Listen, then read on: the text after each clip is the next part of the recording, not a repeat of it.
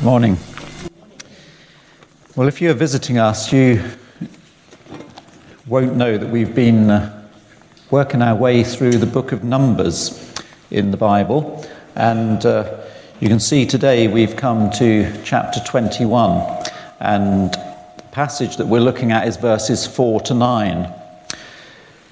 But the title that I've been given today to speak on is Can the Old Testament illustrate the New Testament? Well, the easy answer to that is yes. Now I can sit down. um, but probably they're expecting a bit more than that. So, how can the Old Testament illustrate the New Testament?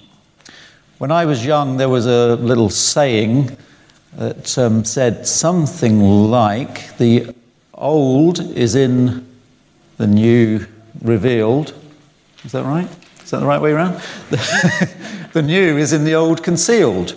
So basically, saying that you need the Old Testament and the New Testament, they come as a package. You can't have one without the other. They don't make sense. The Old Testament doesn't make sense if you haven't got the New Testament. The New Testament doesn't make sense if you haven't got the Old Testament. You can't have one without the other. If you do, you haven't got the complete picture. They come as a package. So this morning we're thinking about can the Old Testament illustrate the New Testament? But first of all, let's think about this incident that we've got before us in Numbers 21. Following the miraculous escape from Egypt, the Israelites, of course, missed the opportunity to enter into God's promised land because of their unbelief. And this has led to them being having wandered around through the desert for nearly 40 years.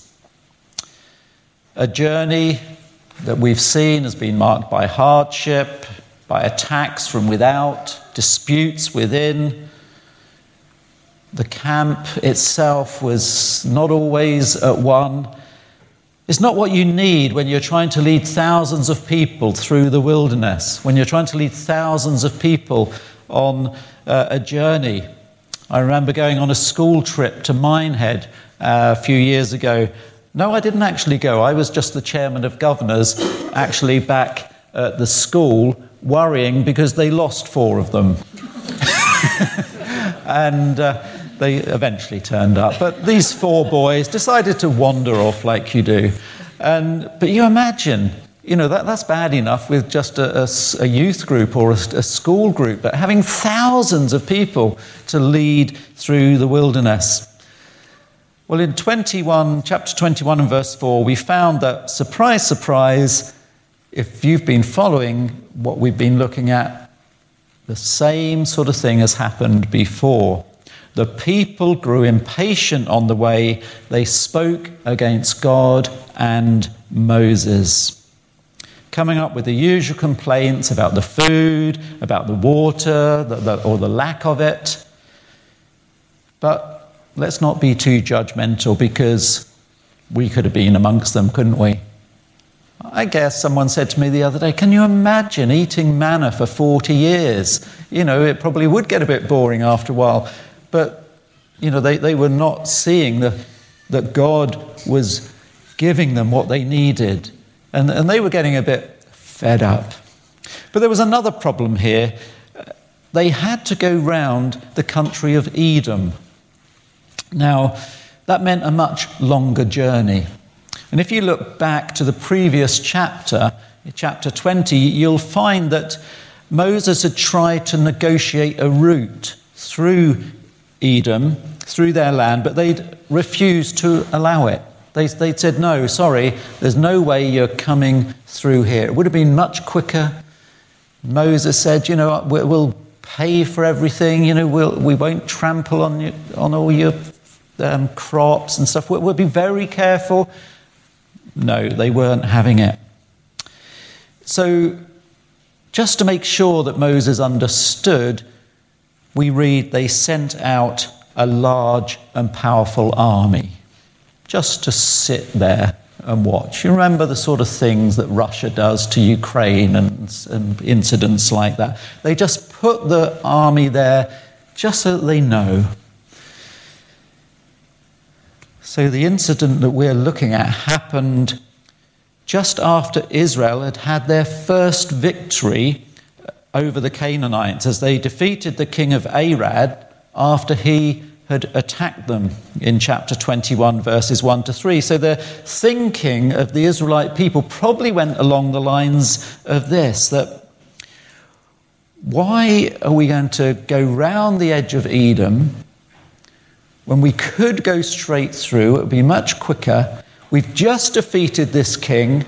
Why don't we just attack Edom and God will help us? Let's defeat them as well. We've done it once. God was with us, so let's do it again. But they were forgetting that the king of Arad had actually attacked them, and God had given them victory over him.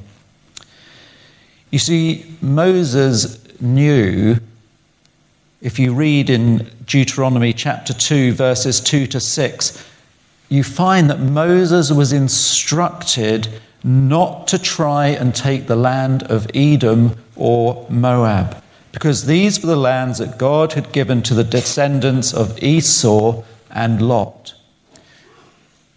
So there was a good reason why Moses wasn't going through Edom, wasn't trying to attack Edom, he was keeping to what God had told him to do. So we come to the situation that we find, and we're reminded that, as so often is the case, disobedience has consequences. And the people showed their disobedience by their attitude to God and to Moses.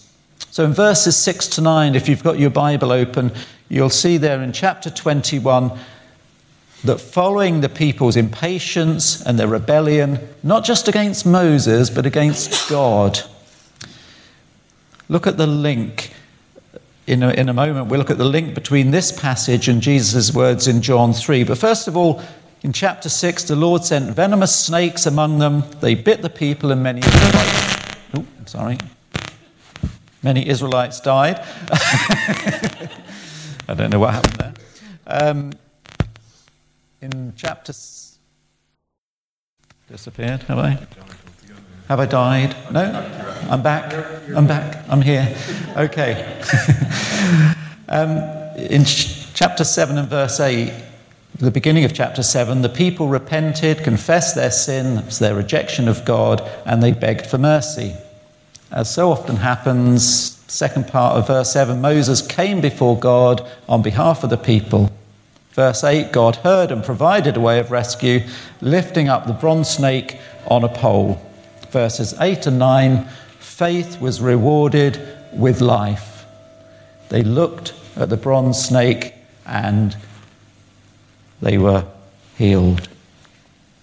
But how does the Old Testament illustrate the New Testament through this incident? Well, we need to refer to the gospel reading that we had in John chapter 3. Because Jesus clearly refers to this incident in John 3 and verse 14 when he says, Just as Moses lifted up the snake in the desert, so the Son of Man must be lifted up, that everyone who believes in him may have eternal life. See, this story in Numbers is a story that every Jewish child would have known. It was part of Israel's history, and it demonstrated God's justice God's love and grace to his people. But remember the context of Jesus using this illustration. He is speaking to Nicodemus, a Jewish religious leader who came to him secretly at night. Jesus has told him that to really know God and enter into his kingdom, he needs to be born again.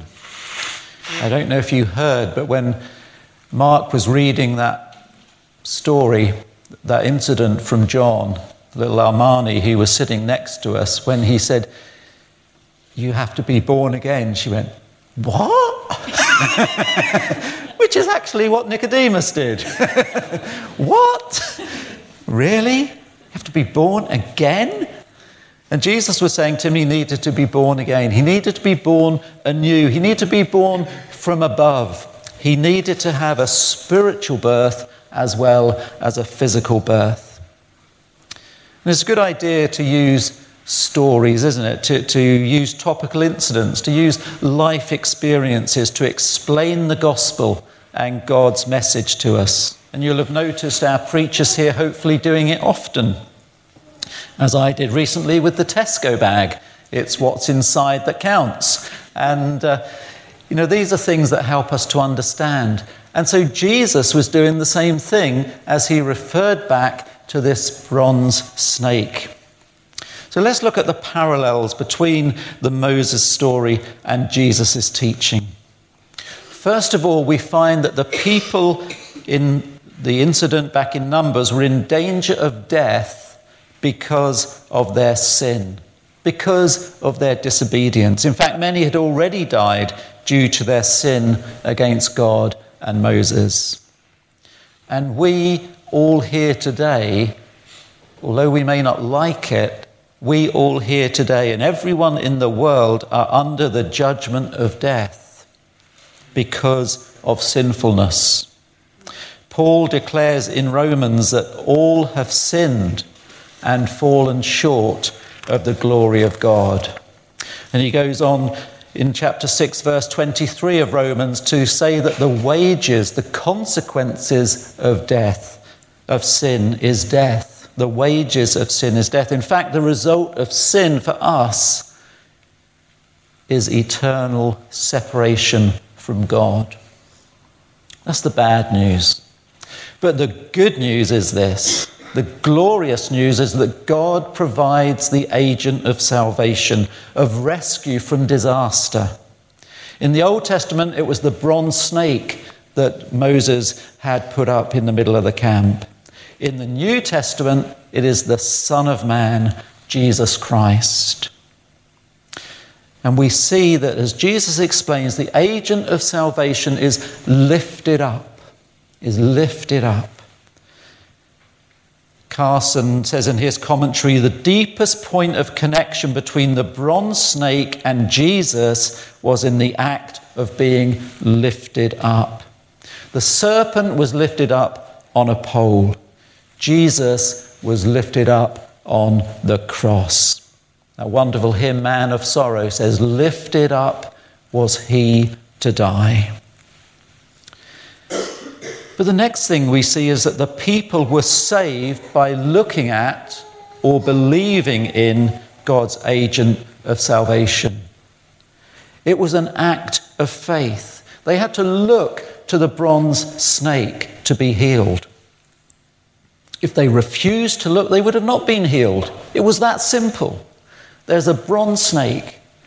And I guess there may have been people there that said, I don't know if I'll bother to look. Perhaps, perhaps I'll get better in a few days' time. Perhaps there's another way. Perhaps I won't bother to look. If they didn't, they wouldn't have recovered. Their death was certain. And if we don't exercise faith by looking to the one who's been crucified for us, we too will miss out on the salvation that is on offer.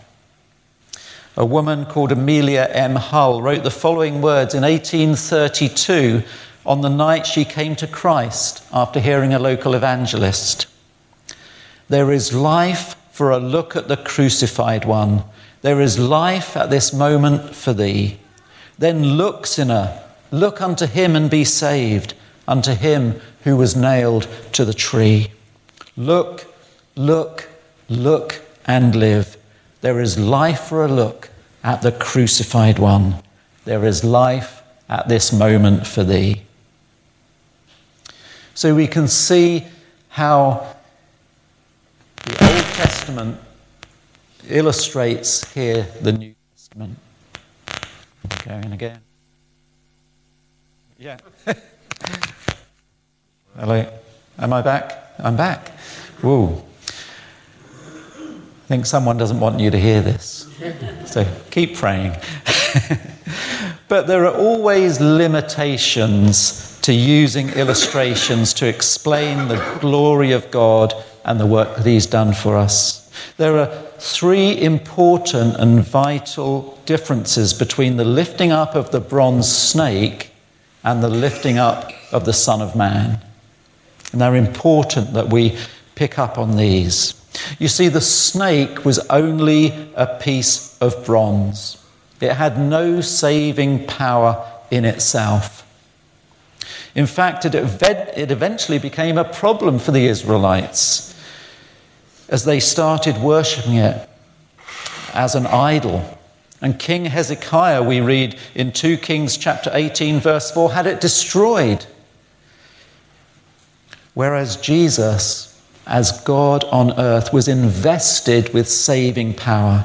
And it's through the sacrifice of his life's blood that we can be saved, cleansed, and born anew. Secondly, the lifted up bronze snake gave the Israelites their physical life back. But you know, it was only temporary because they still went on and died. What the lifted up Son of Man offers to all who believe in him is eternal life. We're reminded that everyone who believes in him may have eternal life. In the following verse in John, we're told that whoever believes in him shall not perish but have eternal life. Of course, we will all face physical death unless the Lord returns before that time. But physical death for the believer is a gateway it's a continuation of the eternal life that we receive at the point of salvation, the moment we give our lives to Christ. As we're often reminded, eternal life is not just about quantity, it's not just about that it's everlasting, that it has no beginning, that it has no end. It's about quality. It's about the quality of life that God gives us. Jesus prayed to his Father in John 17, verse 3 This is eternal life, that they should know you, the only true God, and him you have sent, Jesus Christ. And the third vital difference is that healing, salvation through that bronze snake was limited to those people that were there. It was limited to the Israelites. Whereas the salvation offered by Jesus as he died on the cross is for everyone. It's for whosoever. It is for the whole world. For God so loved the world that he gave his only begotten Son. So, as we've seen, yes, the Old Testament can illustrate the New Testament. And there's no better passage to illustrate it than the one we're looking at this morning. However, the important thing isn't really about that. The vital question this morning is Have you looked to the cross and seen Jesus dying there? If you have, what have you done about it? And what have you seen as you looked at the cross? Did you just see an innocent man being ill treated? Did you just see a good man dying there as an example of how we should persevere and, and carry on even against great trials and difficulties? Or when you looked, did you see the sacrifice of God? Did you see the one who alone can bring you salvation? The one who alone can make you new? The only one who can give you peace with God, forgive you your sins, free you from guilt, and give you an assurance of eternal life lived with God by your side. I was struck by those words that we just sang earlier by Stuart Townend. Behold the man upon a cross, my sin upon his shoulders Ashamed, I hear my mocking voice call out among the scoffers. It was my sin that held him there until it was accomplished. His dying breath has brought me life.